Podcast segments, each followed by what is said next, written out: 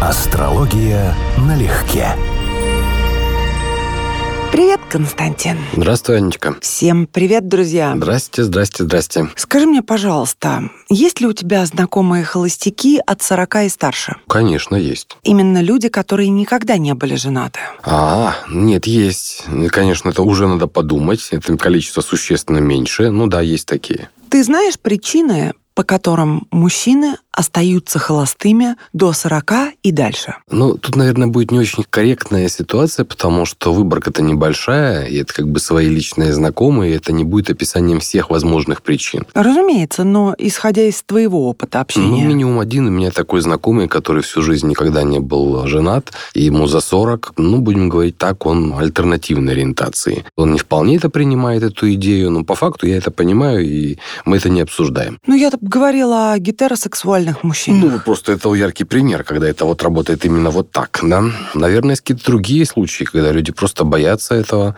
когда не привыкли к этому, когда пытались выстроить отношения, но не получилось. Есть у меня такой знакомый. То есть он пытался, у него были какие эпизоды гражданского сожительства не сильно длительные, несколько причем. Но он каждый раз возвращался к автономии, ну, потому что это проще. Ну, прям реально проще. Мы же давно не живем в избах и не нуждаемся для выживания в помощи другого человека. Мы с тобой вот так ненавязчиво запустили очередную серию нашего нерегулярного мини-сериала про отношения. Недаром шутят, что холостяк — это мужчина, которому удалось не найти жену. Удалось не найти. И это же так правильно, да, говорят, разбирают практически всех. Ну, есть такое, да. Кто же ему даст, дословно. Смысл другой в фразе, да. В каком-то сериале было. Может ли мужчина жить без женщины? Конечно, может, но кто же ему даст? Да, кто же ему позволит? Кто же ему позволит, да, да в этом смысле. Давай попробуем с другой стороны завернуть. Если мужчина живет с родителями до 30 и дальше, что мы можем сказать? Что он инфантилен все-таки? Ну, сейчас это почти норма, насколько я могу судить. То есть масса людей, молодых людей из этого поколения, они поздно взрослеют. Они, в принципе, живут в режиме, при котором зачем иметь свое жилье, например. Да, можно же жить с родителями. Вот возникает вопрос упростить себе какую-то тему расходов. Но очень усложнить личную жизнь. Но усложнить сравнить личную жизнь, но, опять же, личная жизнь у них тоже такая, что как бы не предполагает интенсивного взаимодействия, создания семьи. Встречаются. Так вот. это взаимосвязанные вещи. Если у тебя нет своего жилья, разумеется, твоя личная жизнь не отличается разнообразием, хотела сказать. Но ну да. И не только интенсивностью, поскольку где-то надо встречаться, отелей, но все все понимают. Да. Ну, есть варианты, короче, да. Ну, я думаю, что, конечно, просто позднее взросление – это первая тема. И второе, что ну, нету в современном мире по-настоящему какого-то такого императива, который заставлял бы завести семью. То есть это фактически вопрос выбора, и логически, на самом деле, вот как раз строго противоположные идеи. То есть мир построен на потреблении, он автоматически приводит к идее, а, собственно, зачем? Вот, например, решать совместно проблемы, которые не возникли бы, если бы вы не были вместе, да? Вот да, это тоже шуточка. верно. Но люди же хотят размножаться. Мужчины в том том числе хотят оставить после себя продолжение себя же. Ну и, в принципе, мы говорили миллион раз, это всем известно. Мы существа социальные, человеку требуется человек и так далее, и так далее. Как в карте мы видим закоренелого холостяка? Ты знаешь, это интересный вопрос, потому что я даже его исследовал. Как, собственно говоря, выглядит тема безбрачия у обоих полов и, в принципе, что там есть общего. Ну, например, у мужских картах нередкое сочетание комбинации седьмого и восьмого дома. Оно вообще-то может читаться как, например, преждевременное вдовство, но чаще, видимо, работает как страх брака или страхи в браке. То есть для человека эта тема стрессовая. Вот этот смысл, который может быть заложен в карте, и ему именно семидомные отношения, отношения взаимных, взаимной поддержки, взаимной ответственности, они вызывают постоянную тему перегрузки. В принципе, седьмой дом не очень благоприятный в карте. Это почти всегда указание на то, что отношения не будут легкими. А вот дальше вопрос, в какой степени. Потому что есть те, у кого седьмой дом очень важен, и они пытаются, несмотря на то, что у них есть сложности, заводить новые и новые отношения, отношения, сталкиваются с решением проблем и так далее. А есть те, кому, грубо говоря, там с одного-двух раз происходит импринт, они решают, что все, хватит, больше мы с этим не экспериментируем, и вот у них это сильнее, чем, собственно, инстинкт размножения, который психологически выражен как бы сильно не у всех. Ну, допустим, там слабая луна, например, в карте в женской, она уже предполагает, что психологически для женщины роль матери ну, не является сильной потребностью. Это второстепенная тема в жизни будет. А наоборот, сильная, экзальтированная, акцентированная луна будет будет давать очень сильные эти биологические часы, будет давать мощный гормональный фон, который заставит принимать решения не потому, что это логически, а потому, что тебя тело толкает принимать эти решения. Ну, то есть у мужчин такая же тоже история. Убежденный холостяк познакомится с ревнивой, крикливой, алчной дурой для укрепления своих убеждений. Ну, кстати, работает же. Бабушка надвое сказала. Я знаю нескольких, знала нескольких свободных мужчин, когда им было 40, ни разу не женатых. И я понимала во всех случаях, что есть определенные своеобразия, назовем их так. Ну, это само собой, конечно. Вот должна быть какая-то причина, по которой, да, человек фактически избегает этого. Она может быть не одна, то есть мотивация психологическая может быть разная.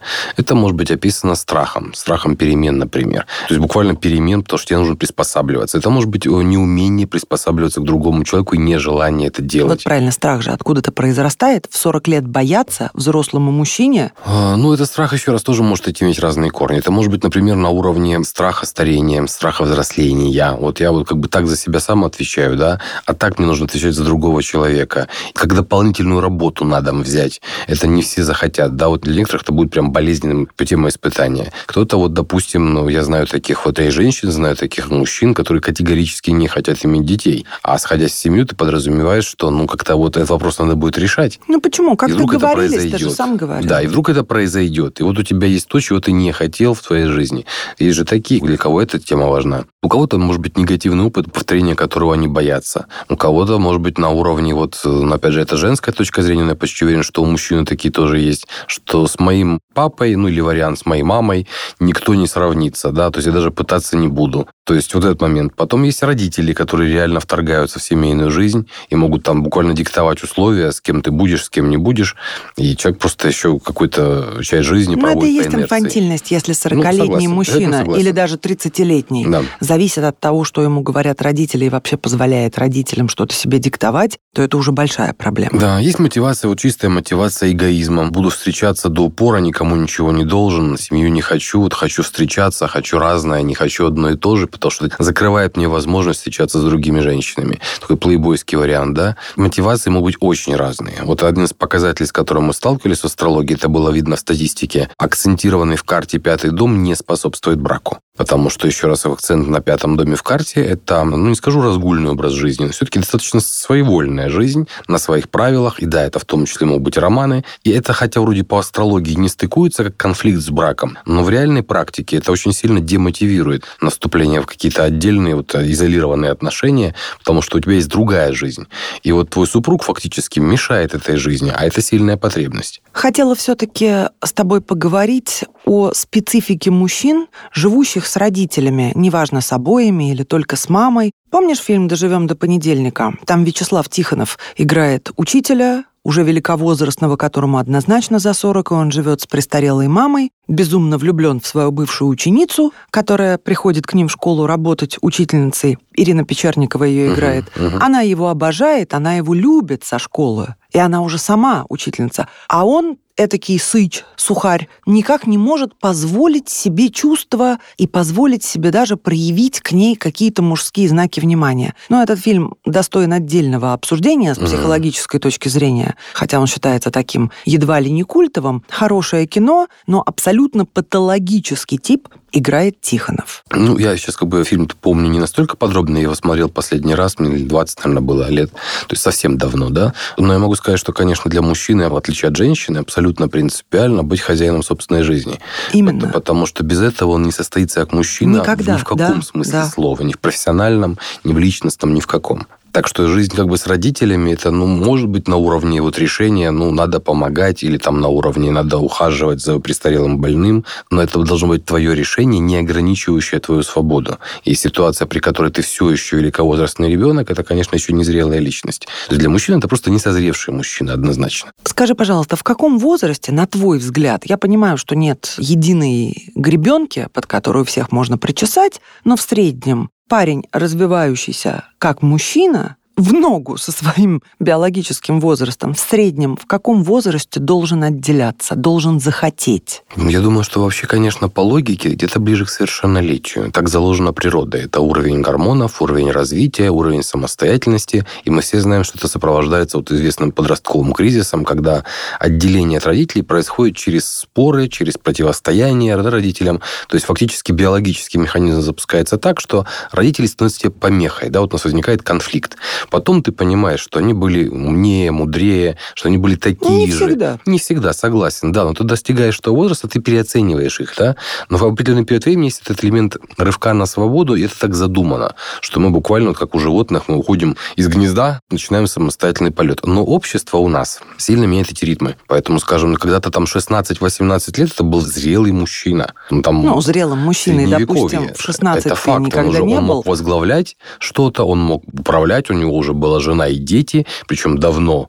Ну, то есть это вот прям реальная ситуация. 18 лет – это прям возраст серьезный. Да? К 20 они прям социальные столпы общества. В 30 с копейками уже старик, да, который зашел, дряхлый, да, как это шутки были по этому поводу. А сейчас ситуация другая. Сейчас общество способствует тому, что люди фактически не взрослеют. Они остаются как вот зеленые овощи или фрукты, а они дозревают в процессе жизни. Вот они уходят во взрослую жизнь и дозревают в процессе. Кто-то так не дозревает никогда. Это касается вообще всего. И именно из этого мы видим массу и патологий, причем тяжелых патологий. Та же педофилия, это, по сути, от об этом же один из разновидностей да, этого искажения, по сути, детского, да, извращенного сексуальности и много другое.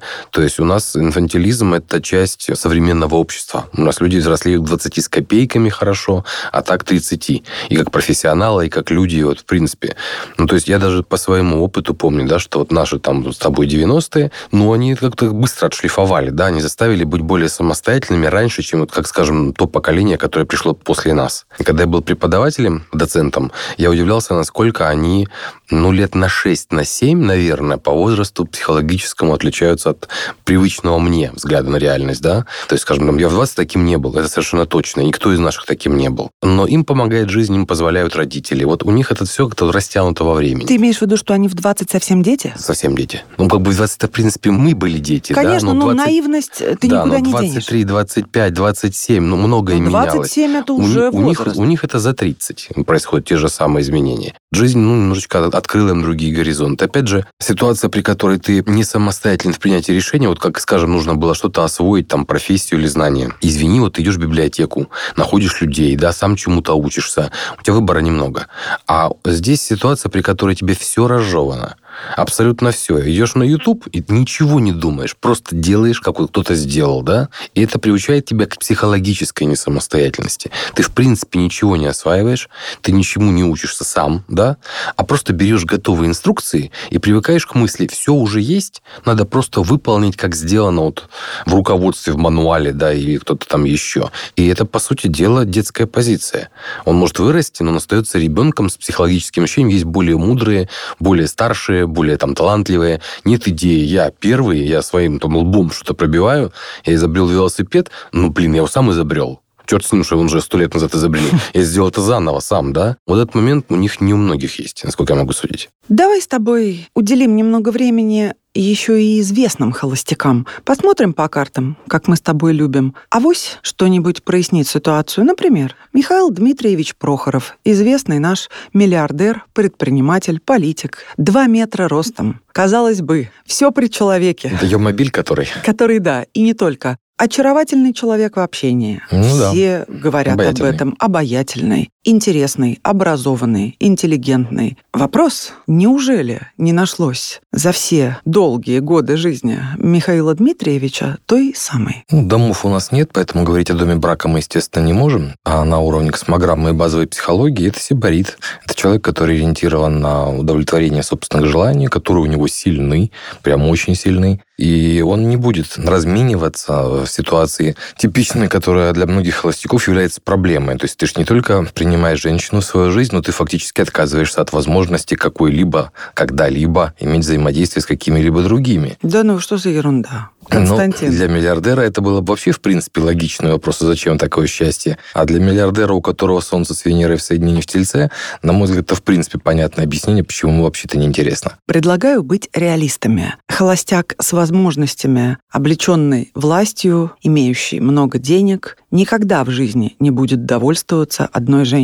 Это смешно. Логично. Было бы странно, если бы столько лет, идя к успеху и определенному статусу, тяжело, сложно, с преодолением, человек, достигнув всего, отказался бы от всех возможностей в виде молодых красивых женщин ради одной единственной. В эти сказки верят девочки 20 вот, с небольшим. Я-то тебя понимаю, но часть нашей аудитории тебя проклянет. Меня? Но... А меня за что? Разве я такие правила устанавливала в мире? Ну, не факт же, понимаете, многие же не готовы жить в мире с реальным, в называ- реальном, вот, да. это называется мир иллюзий, а мы с тобой реальные люди, уже сколько-то прожившие, понимающие, как дела обстоят на самом деле. Ну, И фактически- если подключать здравый смысл, Фактически я с тобой согласен. Еще раз, главная причина в том, что это сибарит, и это человек, который совершенно не готов расставаться со своим комфортом, в том числе хоть с какими-либо ограничениями или возможностями, в том числе по интересу к женщинам. довольно внушительный список завидных холостяков, как их называют, в западном мире. Например,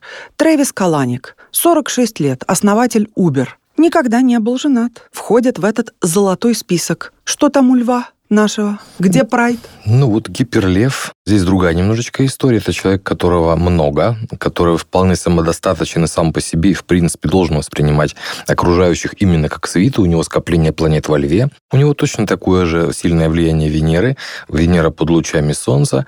Но еще и квадрат Юпитера, который типично Венера-Юпитер квадрат считается как любовь к роскоши, к хорошей жизни, к тому, чтобы чего-то было побольше. В его случае Венер тоже. Как приятно, когда желаемое совпадает с, возможностью. Возможным. Да. Брайан Чески, еще один миллиардер, 41 год всего, основатель Airbnb. Все знают или знали этот обменник жильем с людьми по всему миру. Мгм, мгм. Гениальная Мгм. совершенно идея, очень удобная. Вот, к слову о сорокалетних. Можно сказать, что все впереди, но не факт. Или факт. Не, у него как раз может быть все впереди. Здесь Солнце, Луна в Деве, с высокой вероятностью, что Луна тоже, Меркурий в Деве. То есть там большая тема избирательности и вот классической въедливости. Хотелось бы, вот, чтобы все было как хотелось бы. И Венера в весах в соединении с Юпитером, в соединении с Сатурном. У человека экзальтировано завышенные ожидания, в принципе, по отношению к женщинам. Он должен быть человеком, который может на самом деле любить, но он очень требователен к этому, и у него достаточно высокая планка, которую, скорее всего, в жизни не удастся найти. Живые люди не бывают настолько идеальными. А это уже даже странно звучит. Послушай, то, что у миллиардера, у человека, заработавшего это, создав какую-то классную идею, высокая планка, вполне понятно. Было бы странно, будь наоборот. Да, но для девы и для весов, то есть для этих двух знаков, очень-очень требовательная интеллектуальная сторона и тема духовного общения. Поэтому, кроме красоты, ему надо много чего предложить. И он явно не находит того, чего ищет. Но он обязательно найдет топовую женщину, потому что на каждого из таких мужчин приходится желающих примерно сотни тысяч. Это охотницы. И самый молодой в нашем списке – Альберт фон Турн и Таксис. Князь, настоящий, 39 лет, рак, автогонщик, в армии отслужил, изучал теологию, является прямым потомком португальского короля Мигеля I, связан кровными узами со многими монархами Европы. И вот рак, семейный же человек. Да. А в карте что? Вот как раз это интересный случай, потому что на уровне космограммы это вот так красиво, как у предыдущих персонажей, с понятным легким психологическим объяснением не получится. Здесь что-то связанное с домами. Ну, Венера, ну, практически одиноко стоящий, здесь текстиль только широкий. А в Лев, да, это показатель человека, который ориентирован на одно, но очень яркое чувство в жизни. И вот таких явных показателей, что у него будет масса возможностей, масса интереса к этой сфере, как у предыдущих наших кандидатов, здесь такого нет. И да, Солнце в раке у мужчин – это, в общем, ориентированный на семью и на женщин типаж. Ну, скажем, это может быть ориентирован на мать типаж в определенный период времени, а потом с переносом на женщин вообще. Но это, конечно, другая история. Поэтому я склонен считать, что здесь вопрос домов, вопрос седьмого дома. Почему именно такая история? Но навскидку ты бы сказал, что человек просто ждет той самой большой любви, так? Ну, это однозначно. Венера во льве считается как один из показателей на однолюба, причем однолюба с э, женщиной, если это мужская карта, которой он должен восхищаться. Он буквально нуждается. Вот если предыдущий больше нуждается как минимум не глупой женщине с хорошим вкусом, там, манерами и так далее, то здесь нужна тема восхищения. Причем восхищение, судя по его происхождению, не только внешними данными. То есть он должен и гордиться как статусным браком, да, который удачный брак для него. Но это, понятное дело, не будет непросто найти в этой среде. Девушки стремятся найти, встретить принца. Вот, пожалуйста, князь, потомок Принц, королей. да. да, самый натуральный Да. принц. Ну, разве что он не красавец, но и не настолько ужасен, чтобы оставить эту затею. Тем более мы знаем, что наследник миллиардов и еще образованный человек, да, в принципе, и первого Некрасивым быть пункта. не может. Некрасивым быть не может, да. Об этом и речь для очень многих. Ну, говорить про Ди Каприо уже бессмысленно, особенно по космограмме, мы столько раз его Да. разбирали. Но в любом случае, знаешь, все так ждали, не знаю, ждут ли сейчас, но так ждали, что он на ком-то остановится. А я думала-думала, да и не то, чтобы я голову над этим ломала, но зачем ему жена, когда он это может сделать ближе к 60? Ну, или за 50, скажем, да. Ну, хорошо за 50. Да, ну, Учитывая, что он скорпион, он должен быть долгоиграющим. Зачем ему отдавать на откуп все радости своей жизни, когда он все равно будет желанным женихом? Ну, не настолько, конечно, как раньше и даже сейчас. Тем не менее, он всегда сможет выбрать из тех же 25-летних, находясь в любом возрасте. На тебя наши слушательницы обидятся. Потому что вообще ты говоришь практически мой текст, но я его решил промолчать, потому что, ну, и так ко мне регулярно много критики по поводу того, что слишком... Принимаю огонь на себя. Да, вот и тут вот ты принимаешь огонь на себя. Ну, ну, спасибо тебе, добрый ты человек. Не за что, обращайся. Да нет, я просто правду люблю. Кто живет в иллюзиях, я уже сказала, Христа ради. Но Ну, есть правда. большинство. Надо немножко тогда включить критическое мышление, представить себя успешным, желанным мужчиной, представить тот выбор разных женщин, который перед тобой открывается, и подумать, кем должна быть та единственная, ради которой можно отказаться ото всех. Ответ, ну, в основном никем. Кем бы она ни была, она не перекроет все эти невероятные возможности. Ну да, тут или гей-алиби, вот тогда вопросы снимаются сразу. Или вот ситуация, хотя тоже может гей-алиби, как в случае с Цукербергом, когда смотришь и думаешь, как это? Вот как это? Это почему? И просто не можешь понять. Я не думаю, что у него гей-алиби. Нет, я тоже не знаю. Я не смотрел его карту. Но когда смотришь на его брак, вопросов возникает много. Нет, у них интеллектуальное родство, интеллектуально-духовное, мне так кажется. Цукерберг не похож на ходока. Не, я, пони- по я понимаю, что он не похож, но он еще и молодой, понимаешь? Так что просто сказать, что у него интеллектуальные э, интересы полностью замещают вообще все. Нет, нет, но я думаю, он все получает, что хочет у себя дома. Это вот тот редкий случай. Но это всегда будет мужчина с пониженными Ну, понятно. аппетитами, темпераментом и возможностями. Ну, правильно, это простая логика, элементарная жизнь. Не, ну мне все равно кажется, это неестественная ситуация. Это Что пример, именно? его реальный пример, потому что, ну, все равно ну, он выпадает из общего ряда. Ну, согласись, он Ты имеешь в виду, выпадает. потому что его жена не красавица, скажем так? Аккуратно говоря. Аккуратно говоря. Ну, нет, нет, не знаю. Гейтс, вон всю жизнь жил со своей женой как-то же. Нет, тоже Гейтс- же. С Гейтсом там отдельная история. Во-первых, он реально не ходок. Венера, Сатурн в Скорпионе в соединении с высокой степенью недоверчив по отношению к женщинам. У него дисцендент в Козероге, его карта известна, очень серьезно относится к браку. Они 30 лет были вместе, она, в принципе, очень по-своему привлекательный человек из его среды, из его интересов. Мы с тобой были знаем, да, на что мужчины все-таки обращают внимание? Не на среду, из которой женщина, и не на вторник. Что ж такое сегодня? Ну давай по-честному, не дури. такое? Не дури милых дам. Я, не дурю, я стараюсь промолчать. Ну, Зачем ты тогда первым делом выдвигаешь в ну, качестве аргумента, что она была из его среды? что не все сводится к сексу или привлекательности, но она была из его среды, ему это понятно. Это его человек, с которым вместе делал бизнес, с которым вместе рос. Потом он начинает... Не все сводится потом к он отве- привлекательности. Ну скажи мне Потом он это еще раз. ответственный товарищ, очень по карте, да, он реально не ходок. Вот за ним не тянется длиннющий шлейф, там, интриг, измен. А Это не Трамп, понимаешь, у которого постоянно что-то, какие-то изменения Ты происходили. помнишь дело Эпштейна? Ну, помню в общих чертах. Помню. Ну, ты хочешь сказать, что педофилии попахивает? Не исключено, Не согласен. исключено, поэтому ходок он или не ходок, возможно, если подтвердится и когда-то всплывут Это реальные доказательства, что он в пуху, тогда лучше бы он был ходоком. Ну, это вообще типичная тема у многих людей во власти. Это по статистике известно, не по астрологии, именно по опросам. А подытожить про холостяков, с которых мы начинали, Уехали. Да и от которых мы уехали, вернемся. Холостяк, как гласит народный наш прекрасный юмор, существо безобидное, потому что безрогое. Хорошо, слушай. Кстати, еще один аргумент. Наш сериал про отношения To be continued. Yeah, exactly. Всех целуем. Пока. Пока-пока. Астрология налегке.